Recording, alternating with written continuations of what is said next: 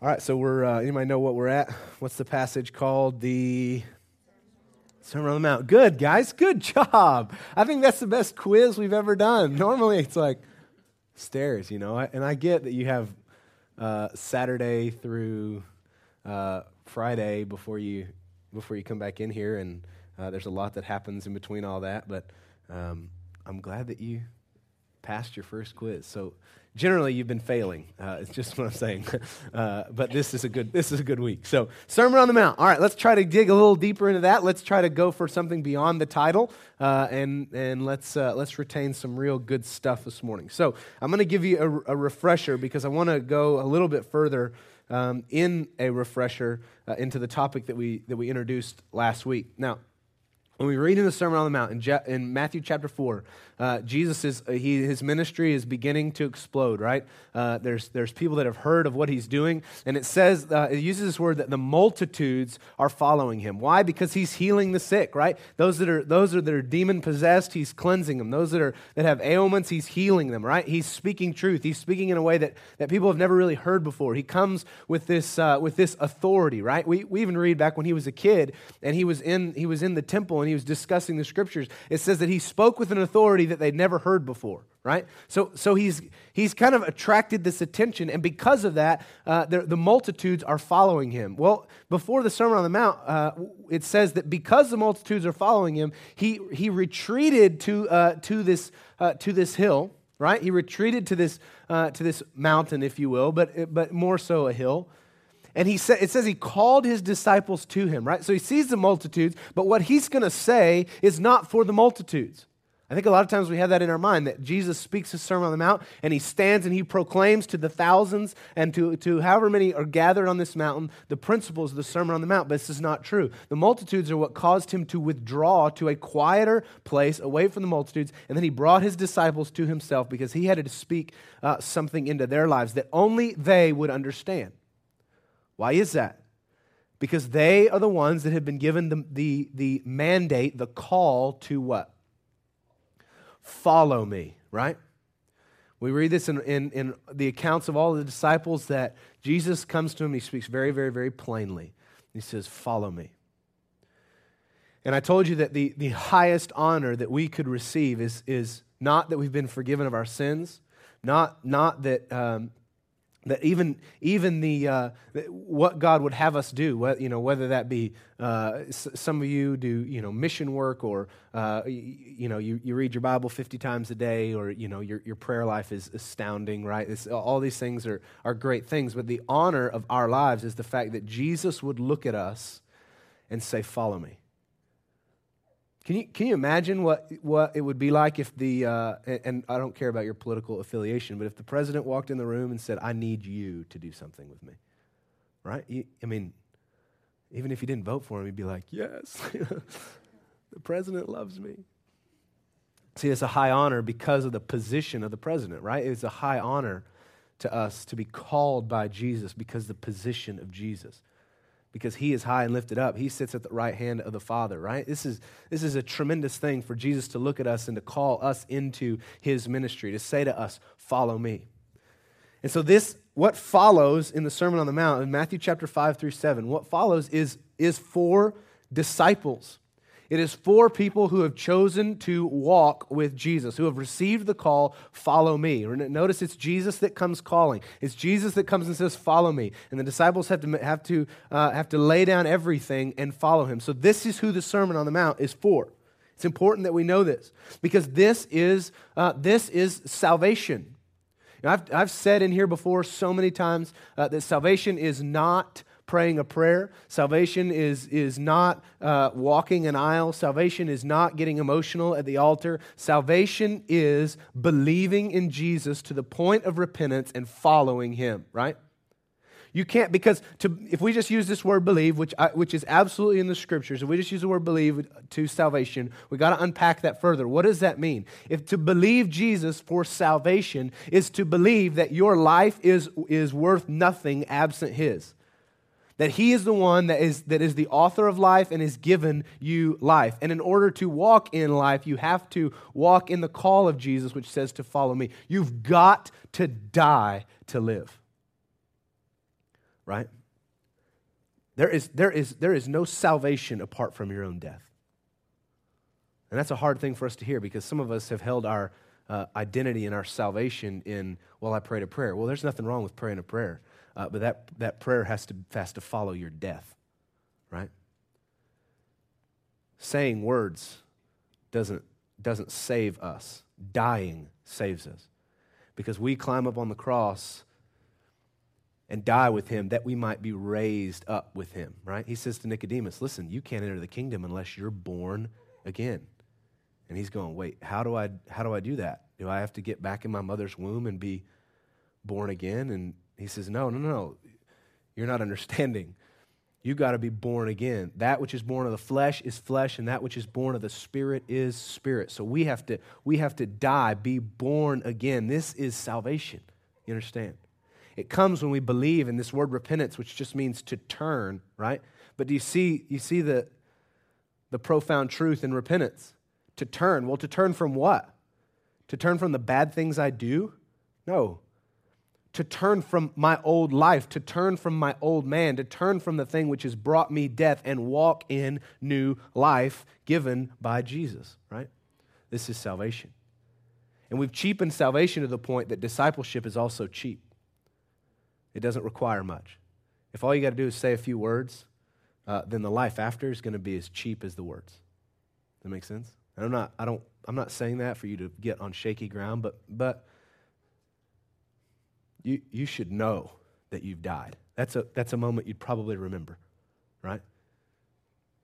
Uh, have, you, have you guys ever heard of David Platt? He, he uses this example, uh, which I think is, kind of humorous, but uh, he uses this example where he says that um, he, he, he's supposed to meet this guy at a restaurant, and uh, the guy's late, and he's going, okay, well, why, you know, why is he late? The guy walks in, and um, and he, he, says, hey, man, sorry, I, am late. I, I pulled over on the side of the road. I had a flat, and I was fixing my flat, and, uh, and I stepped out in the road, and an 18-wheeler hit me, and uh, so I'm just, I'm running a little bit behind.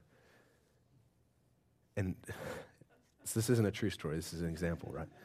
Okay, so some of you are like, what happened? uh, and he, he, he says, wouldn't it, wouldn't it be strange if that were the story and the guy didn't look any different? Right? Wouldn't it, wouldn't it be strange if the guy just, hey, man, just showed up late. Sorry, I just got hit by an 18 wheeler, right? It's like you'd look a little different. Your life would be slightly altered if that was the case. And, and what I'm saying to us is uh, that I think our discipleship process is cheap because our salvation was cheap. If all it is is words, uh, it's not salvation, and that's, but that's why the, the, uh, the lack of, uh, of life follows, right? Does this make sense? Everybody okay? You guys okay?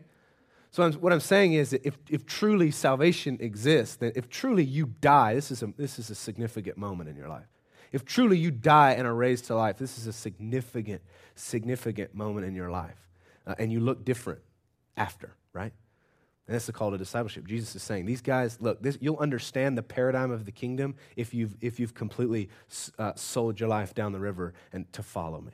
If you've died and now are alive again, then you will understand the paradigm in the kingdom. And we look at the paradigm of the Sermon on the Mount and we go, well, it's a good set of behaviors and rules, but it's not.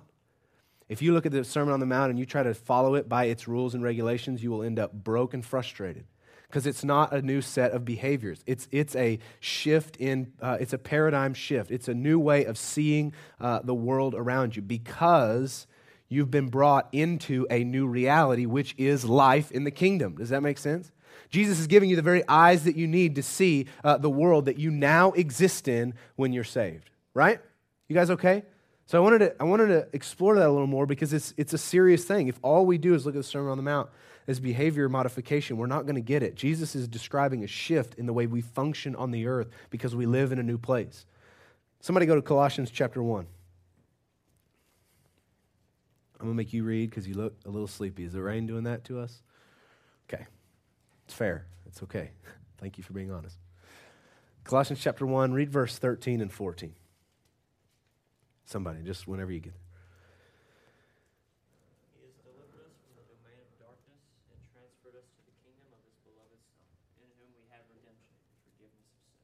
All right. So there's a shift in place, right? I've taught this probably uh, four or five times, and uh, you guys are probably sick of it. But there's a, there's a shift from where we existed to where we now exist. He transfers us from the kingdom of darkness, right, with all of its rules and regulations, to the kingdom of his beloved Son, in whom we have redemption, the forgiveness of sins. So the Sermon on the Mount is a lifestyle for that person which is walking in the kingdom. Does that make sense? The Sermon on the Mount doesn't make sense in the domain of darkness. The cross is foolishness to those who are perishing, right? It makes sense. It's a shift when we are existing in the kingdom, all right? Uh, in, Matthew uh, chapter 8, just a little bit after the Sermon on the Mount, we're in Matthew chapter 5 most of the day, so you can, uh, can kind of get there. But in Matthew chapter 8, uh, in verse 18, he says, uh, And Jesus saw great multitudes came uh, about him. He gave another command to depart to the other side. And a certain scribe came and said to him, Teacher, I will follow you wherever you go. And Jesus said to him, Foxes have holes, and birds of the air have nests, but the Son of Man has nowhere to lay his head. And another one of his disciples said to him, Lord, let me go first and bury my father. And Jesus said to him, Follow me, and let the dead bury their own dead. Right? So is this just, is this just behavior modification? No, this guy's like, man, I'll follow you. That sounds like a cool thing to sign up for, right? You got like a lot of people hanging out with you and wanting to be around you. This seems like a pretty sweet gig, okay? So I'll follow you. And he says, You're going to have to lose you. There's no home. I have nowhere to lay my head. I am not of this earth. You're going to follow me? That's the reality of your life. And the other guy says, Man, I'll do it. Just let me take care of some things. Let me, I mean, this is extreme, right? It seems kind of uh, heartless of Jesus, right? The guy says, Let me go bury my father.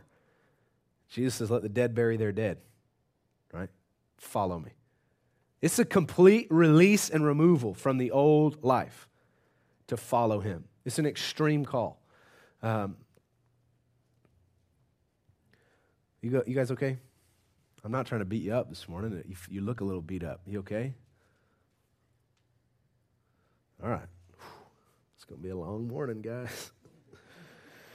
All right, so let's go into chapter 5. Uh, chapter 5, we, we read, and seeing the multitudes, he went up on a mountain. He was seated with his disciples, uh, and they came to him. He opened his mouth and taught them, saying, So here it begins. And this is a precious, precious portion of Scripture. Just kind of open your Bible the next few pages. Look at how much red there is, just continuous red. Isn't that beautiful? This, this kind of this, this begins the, the longest string of red letters that we have in the scriptures. And it's a discussion to who? Disciples, right? This is something we ought to take extremely, extremely seriously. And here's how he starts. So uh, there's lots of momentum here. I, I just love it. Uh, but he says, uh, He opened his mouth and taught them, saying, in verse 3, it says, Blessed are the poor in spirit, for theirs is the kingdom of heaven. So, what I want to do for the next, we're, gonna, we're studying this for this month. Uh, I'd like to study it for a full semester, um, but we're not, we're not going to do that.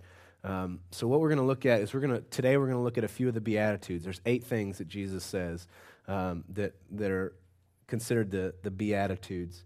Um, and then uh, next week, we're going to look at um, the end of the Beatitudes. We're going to look at the reward system in the kingdom.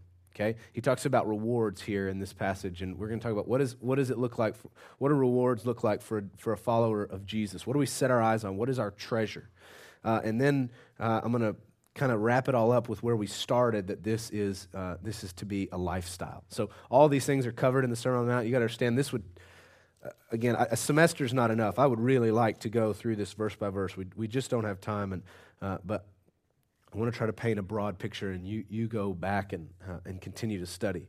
But the very first thing that Jesus says, so we're going to start with just a few of these uh, of the Beatitudes. I think we may just do two, but um, the very first thing he says, so he starts the discussion. It's not, it's not uh, coincidence. Jesus didn't have just eight in his pocket and reach in and like, okay, let's see whichever one comes out is what I'm gonna uh, what I'm gonna say first, right? This isn't random. This is very very structured and uh, and very ordered. And he starts with this statement. It says, uh, "Blessed are the poor in spirit, for theirs is the kingdom of heaven." Remember, this is a shift, a paradigm shift. This is the way that we see a new way that we see life, a new way that we walk on the earth as citizens and members of the kingdom of heaven. And he says, "Blessed are you if you're poor in spirit, because yours is the kingdom of heaven." So, what does the whole thing start with?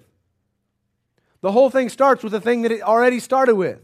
You got to be totally uh, emptied and deprived of yourself. Blessed are those who are poor in spirit. What does that mean? That there is nothing in me that is anything good.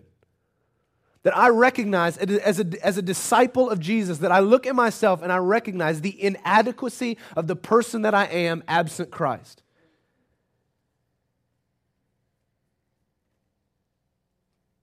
Do we do this? It's simple. It's, it's not a lot. He, he, doesn't, he doesn't speak at length, and he doesn't offer any explanation. He says, You must be poor in spirit, for theirs is the kingdom of God. And I, I think that this is a lot of the reason that we are very works oriented, that we are very checklist oriented, right? We, whatever, I, whatever I do is what's really important, is because we have missed what he said here. Jesus starts the discussion with his disciples by saying, You are broke and useless absent me. To walk in the kingdom, you must be completely aware of your depravity. You must be completely aware of all that you are not because walking in the kingdom is a recognition that you are not, but I am. See, we don't understand things like abide in Him if we don't know that by ourselves we're useless. Does that make sense? We're not going to understand the context of the walk with Jesus when he says things, you got to be perfect as I'm perfect. If we don't know that we're broke absent him, this, this, this, this uh, request for us to be perfect and holy as he is holy, it's going to look a lot like, all right, man, what do I got to do? What do I got to do in order to be perfect as Jesus was perfect? It's going to be a daunting list unless we're poor in spirit. Because the immediate thing that this brings, right? You understand where this is going? Immediately when Jesus says you got to be poor in spirit for yours is the kingdom, is it makes way for the life of Jesus to be our life. Because if you're going to say, look, I'm, I am void of any uselessness. If I look at myself, Kirsty, if you took an examination of you and you recognize that within me it is not possible for me to live the life that Jesus has called me to live, what, as a disciple of Jesus, are you immediately going to do? I got to trust something else for my life. If, if this is what Jesus has called me to do, and then he just says, but you can't do it, then I got to know that some other miraculous supernatural filling is going to have to do it in me. And it shifts our perspective from what am I going to do in order to accomplish things for God? See, that's not in the scriptures. We sing that and we preach that and we celebrate. Who's living their life for God? Yeah, you know, right? That's not in the scriptures. Die is in the scriptures. Abide is in the scriptures. Be poor in spirit is in the scriptures. We do nothing for him. He does all things in and through us. And if the disciple of Jesus doesn't, very first, before anything else, understand that I am poor in spirit and it is healthy and good for me to stay there. This isn't like, what this doesn't mean is I'm going to wake up every morning and beat myself up. That's poor in spirit, absent the filling of the Holy Spirit in Jesus, right? Does this make sense? It's not, it's not okay to be just poor in spirit, like bad self esteem. That's not what he's talking about. Because at once, in the disciple, at once what should happen is for me to look at myself and go, okay, there's nothing in me that can accomplish the task that God has, has accomplished. There's a rejoicing because He has given me all things that I need in order to do it in Him. So it's not a beating myself up, it's a celebration of the full, lasting life that He has given. It's a total reliance on the only thing that is powerful enough to bring the kingdom of heaven on the earth, which is the Holy Spirit, which is the filling of Jesus in me. This is a celebration. Everything, listen, you, you will not understand the kingdom if you don't start like getting on your head and looking upside down. Everything in the kingdom is upside down. To live, you've got to die. To be first, what do you have to be? Last, right? To lead, you have to follow, serve. You guys close. Right? Everything's upside down. So to be poor in spirit isn't to be sad. To be poor in spirit isn't to be isn't to be isn't to be broke and and like beating myself up. To be poor in spirit is to celebrate the life of Jesus that is in me. Does that make sense? The recognition of my inadequacy must at once meet the adequacy of Jesus which is in me, and that causes worship. That causes praise. That causes thanksgiving. It's how we understand uh, 1 Thessalonians 5.24. It says, faithful is he who called you, who will also do it. The beginning of the life of the disciple is recognizing, in and of myself, I can do nothing, but praise God, he has given me his life. That's what dying means. You're not any longer present, but it's his life in you. Paul said it something a little bit different that he was crucified with Christ. Nevertheless, he lives, but not him, but who in him? Who was the question? You, Christ in him, right? Come on, guys. It's, it stopped raining, so you're without excuse. So, this is the very beginning of the Beatitudes. Poor in spirit, for theirs is the kingdom of heaven. You see the gain there? What value would it be of me if I could say, man, there's a lot? And, and, I'm sure there's a list. If you just looked at my talents, and it's probably not a very long list, but if you looked at my talents, there's things on the earth which I could accomplish and do. But to what gain? See, to be poor in spirit is to gain the kingdom. And that, and that it's another upside down thing, right? To, to recognize that I have nothing means that in reality I have the kingdom. Do we just need to like start get on our heads? Do we need to try practice like beginner gymnastics? And Everybody just sit on your heads to understand this. You guys okay? Slap your neighbor and we'll move on.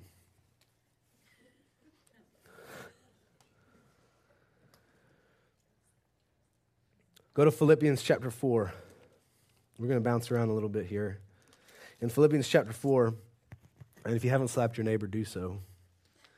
If y'all are not alive enough yet. Philippians chapter 4, he says uh, in verse 11, he says, Not that I seek in regard to need. Now listen to these words of Paul.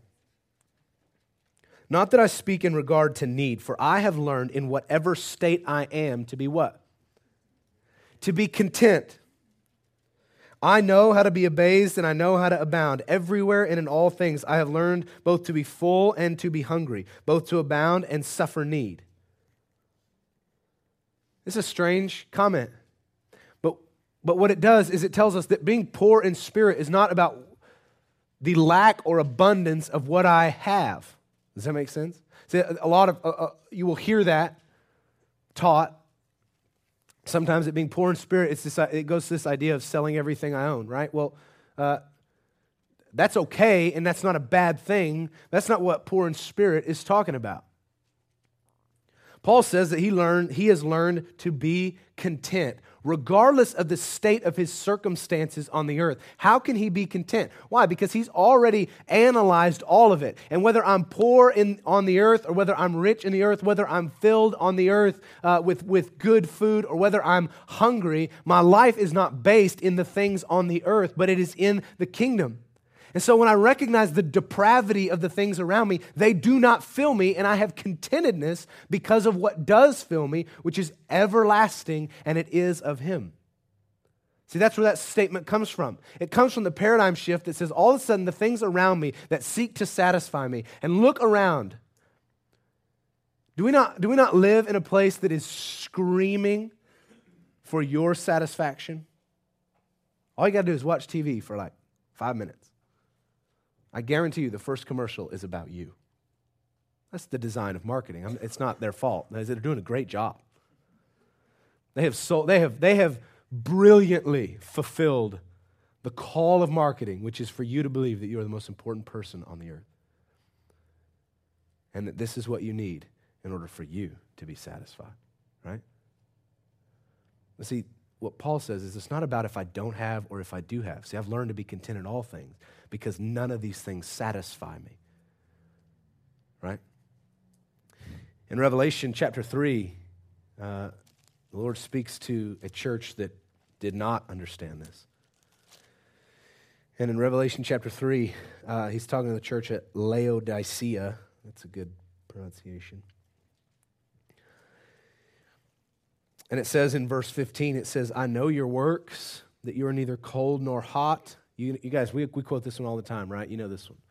Uh, I know your works, that you are neither cold nor hot. I wish you were cold or hot. So then, because you are lukewarm and neither cold nor hot, I will vomit you out of my mouth. Verse 17 says this. Now, watch, watch where this, this comes from. He says, Because you say, I am rich, have become wealthy, and have need of nothing, and do not know that you are wretched, miserable, poor, blind, and naked.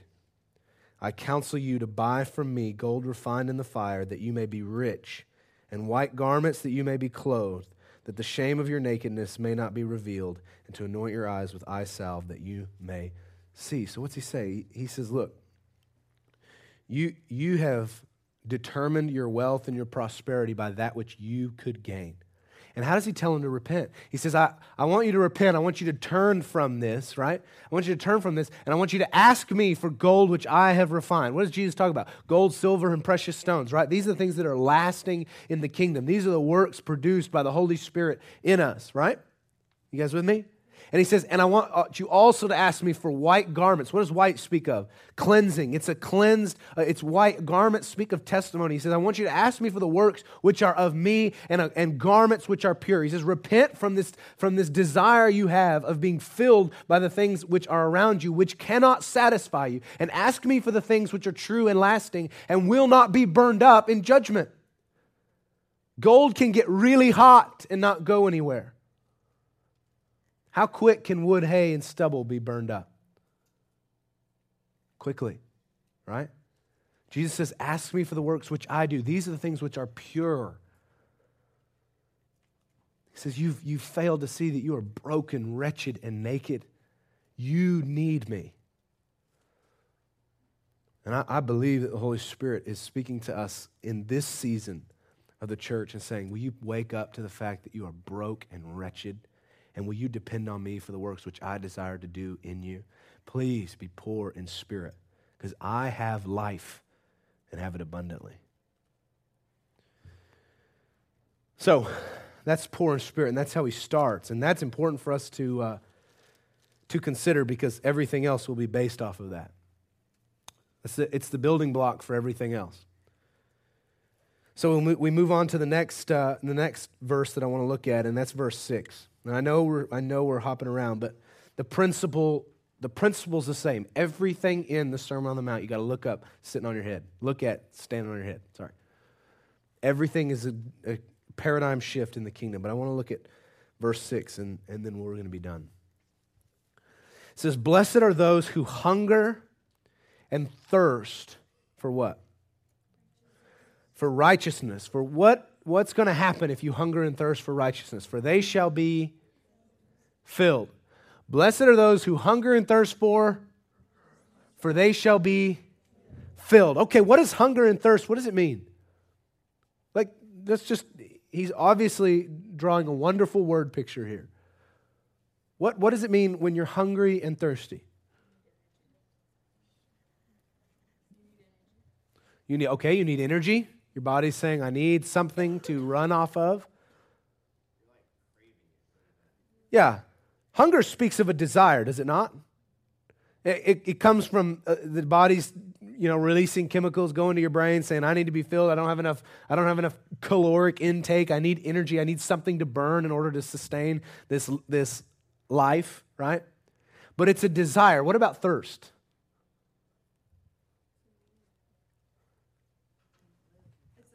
It's a need. What did you say, Ethel? Yeah. What else? What else does thirst awaken in your brain in terms of imagery? Right? Every time I hear thirsty, like I think of the guy in the Sahara Desert. Like, on his last limb, you know, and the mirage, right? That's, that's my picture of thirst. Anybody else? no? Okay. All right. So, what happens when you're thirsty? What happens in your mouth when you're thirsty? Everybody's like, I'm kind of thirsty right now. what happens in your mouth? Somebody said it. Yeah, it gets dry, right? Thirst is one of those things. See, I don't know. Hunger, hunger is one thing, but but thirst is one of those things for me that I absolutely cannot ignore. Thirst is I can be hungry and go, all right, and I can get busy and put hunger aside. I cannot do that with thirst. I'm like, I guess I'm like a camel in that sense. You know, I gotta, I gotta get to some water. Now, once I get it, I'm fine for a long time, but I need water. Because thirst, I don't know, your, your body, your, your mouth begins to react. And you need desperately, when you're thirsty, you need desperately to hydrate, right? To fill your mouth. Anybody ever been dehydrated? Anybody? Dehydration? Yeah, what does it feel like? You all had really sour faces there. and then you took a drink. It's terrible. It affects, it affects every part of your body, right? It affects everything. And Jesus says here that you are to hunger and to thirst for righteousness. Now, both hunger and thirst are those things that just happen once. Has anybody ever just been hungry one time in their life? Or thirsty one time in their life? Liar. hungry or thirsty, right? What, what happens? Like, you're like, okay, I, I, get hungry about 17 times a day, you know, like, and thirsty like 18, right? They're repetitive cycles, right? Hunger and thirst are things that continually happen. We continue to go back to a place that fills our our need for food, and we continue to go back to a place that fills our need for water. They are, they are a continual desire within our physical body, right? It's no accident that Jesus uses this picture. But he says you are to hunger and thirst, painting this picture of uh, number one, absolute necessity of life, and number two, a repetitive desire in us. So, this repetitive desire to be filled, to be sustained by one thing, and he says it's called righteousness. So, what does that mean to hunger and thirst for righteousness? What does it mean for my mouth, my spiritual mouth, to be parched uh, of something that only righteousness can fill? What does it mean for me to come back to a place where I desire and thirst righteousness? What does that look like for the disciple, for the one who has said, I'm going to die to follow you, and I am completely, completely empty of anything uh, of worth, absent your work and absent your filling? What does it mean that we hunger and we thirst for righteousness? Jeremiah chapter 33, I'm going to go through some scriptures quickly, but you don't you can go there or just write them down. Jeremiah chapter 33 verse 16 names the Lord and it names him. It says that he is our righteousness. Says that he is our righteousness. So there's a start. We need a hunger and thirst for righteousness. It says the Lord is our righteousness. In 2 Corinthians chapter 5, verse 21, this is a, this is a famous passage. You might know what it says. He became sin who knew no sin that we might become the righteousness of God. So wait a minute. So there's there's a shift happening here.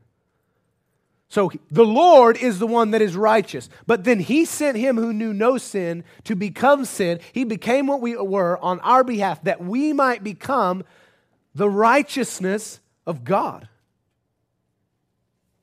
Now, is this heresy to say that we can partake in the righteousness of God? Or is it what the scripture says? That the very nature of God, which alone can be called righteous, right? There, none is righteous, none is good but Him alone. And it says that He is righteousness, but He became what we were that we might partake in what He is. That's what, that's what 2 Corinthians 5.21 says. That he became, it says, Hebrews talks about Jesus entering into our state, coming into a life clothed in the flesh, clothed in humanity, and then becoming, listen to this, not becoming the bad things you do, but becoming the very nature of death that required the wrath of God on your behalf. That's what becoming sin means. It means he took on your nature. And the scripture says that that nature is what is bringing forth the wrath of God. Now, guys, this is not a soft lamb in the grass picture. Our who we are, our very nature, is what has attracted the wrath of God. Why? Because He's holy. If I had, a, if I in, in this room, if we had a coffee spill, would you notice it? Maybe. You'd have to look pretty close. Why? Why? If I spill my coffee, well, I don't have any today, but I've already had it. Uh, but if I spill my coffee right here, would you notice it? Maybe. Like some of you, if, if the light's right, you might notice it. But what if this room were totally white and I spilled my coffee? You wouldn't just notice it. Like it would be the first thing you saw. You would walk in this room and you'd just right to the coffee stain, right? Jesus gets more extreme. He doesn't just use like dark. He says that we uh, it's like red crimson. The holiness of God is pure and spotless and perfect. You want to know why? It's not because we just we messed up a little bit and God's not happy with it. It's because anything that is not pure, perfect, and white is an absolute offense to that which is. You slap in my face, it's something, but not much. Like I probably couldn't do much to you. But if anybody watched the Super Bowl? No? Okay, no sports fans in here. Anyway, anyway all, all leading up to the Super Bowl, there was this, uh, it was really a focus on this guy named Ray Lewis. And he's officially, I believe, the scariest man on the planet. Uh, he has muscles that come up to his ears, and it's, I, I don't understand how that happens. But and he comes out before every game and starts screaming and hollering. I mean, it's it's terrifying, right? Right? So you slap me in the face, it's something, but you slap that man. Why? It's not because the slap was different. Sin is sin. It is crimson. It's in reference to what? Sin in reference to good behavior is not that big of a deal. Sin, in reference to holiness, to pure, spotless holiness, is a big deal. And think about what he became. That which is white clothed himself in crimson. Guys, he knew no sin. When Jesus is about to when Jesus is about to be crucified, he says, I'm going to leave because the prince of the power of the air is coming and he has nothing in common with me. See, Jesus didn't, it's not like he hung out with sin but just didn't, wasn't really good friends, you know? He didn't know it. He is holy. And he became that which is totally an affront to his Father. He became the stain on our behalf that we might partake in what he was and is his righteousness. You get that? That which in you brought the wrath of God was traded for what brings the delight of God.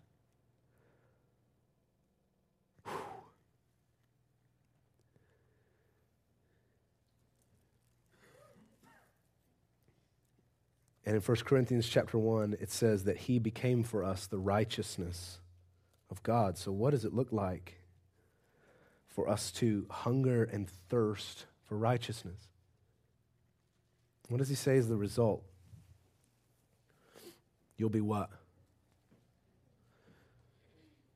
Blessed are those who hunger and thirst for righteousness, for you will be satisfied, for you will be filled, right? Because there's something that happens in a disciple. There's a shift that takes place when you die and the life of Christ comes in you and you are regenerated, reborn, right? Into the spirit of life, into the kingdom of heaven where you have redemption. There's only one thing that really, really, really satisfies you, and that is the very nature of God. That is righteousness itself, Christ Himself. See, you are now wired to thirst and hunger for things which are eternal. You can mill about all day long on the earth and try to satisfy what you hunger for, but it will be in vain and you will end up empty and broke every time. Because as the believer, as one washed in the blood, you are only going to be filled by one thing, and that is Him.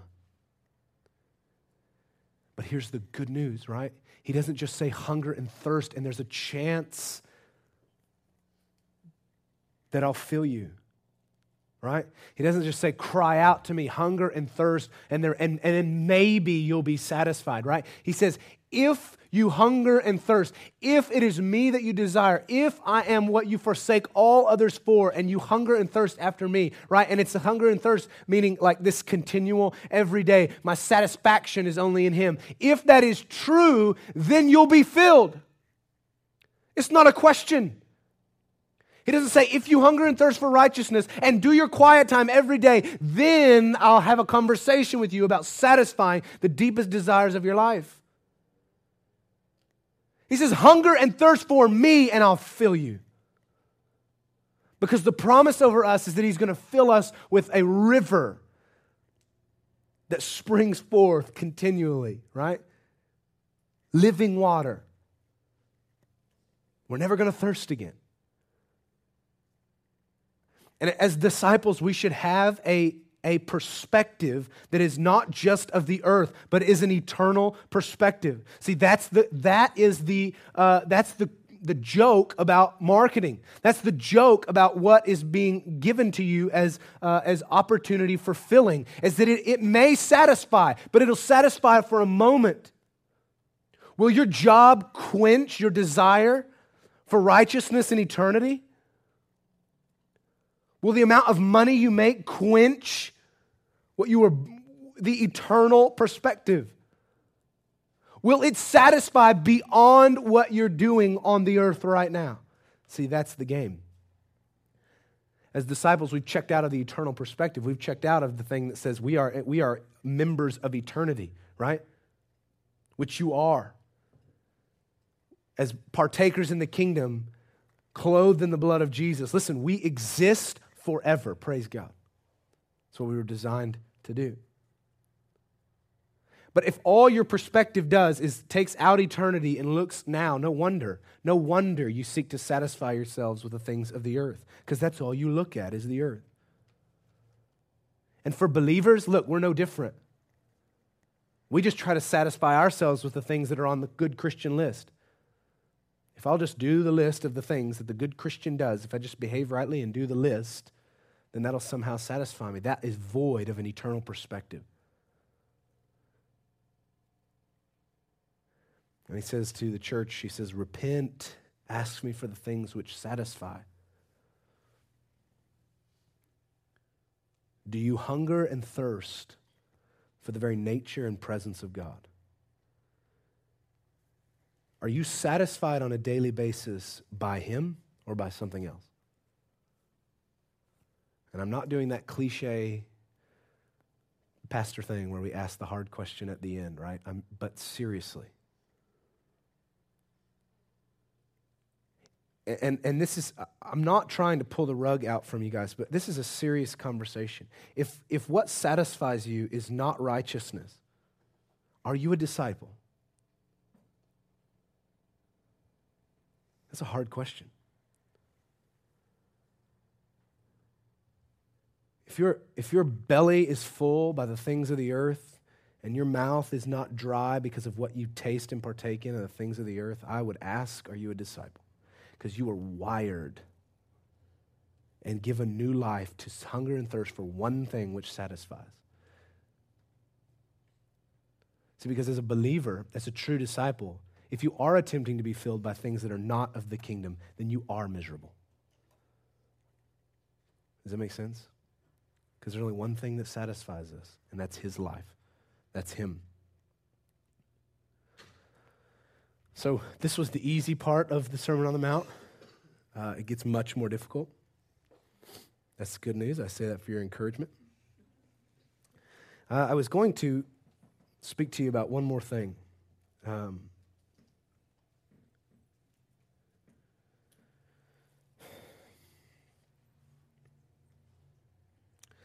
In verse 8, it says, Blessed are the pure in heart, for they will see God. And I'm not going to spend much time on this. I just want to point you to a couple passages. In Second Chronicles, verse 16, it says, The eyes of the Lord are wandering to and fro for those who have a pure heart, that he might show himself strong.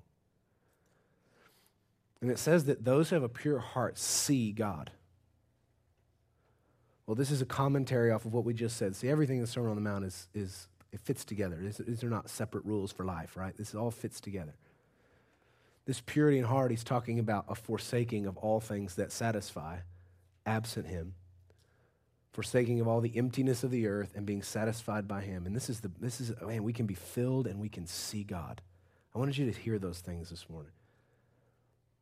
I think sometimes we get in the mentality that it's like if I can just if I can just position myself right, if I can just worship right and and in that worship right, if Blake will just play the right songs cuz heaven knows the guy at the last place I was would not play the right songs for me to get into the presence of God. If Kendall would stop teaching these awful messages, I would certainly be able to enter the presence of God, right? See, that's, that's not what he says. He says, if you hunger and thirst for righteousness, you're filled. If your heart is pure, what does that speak of? What is a pure heart?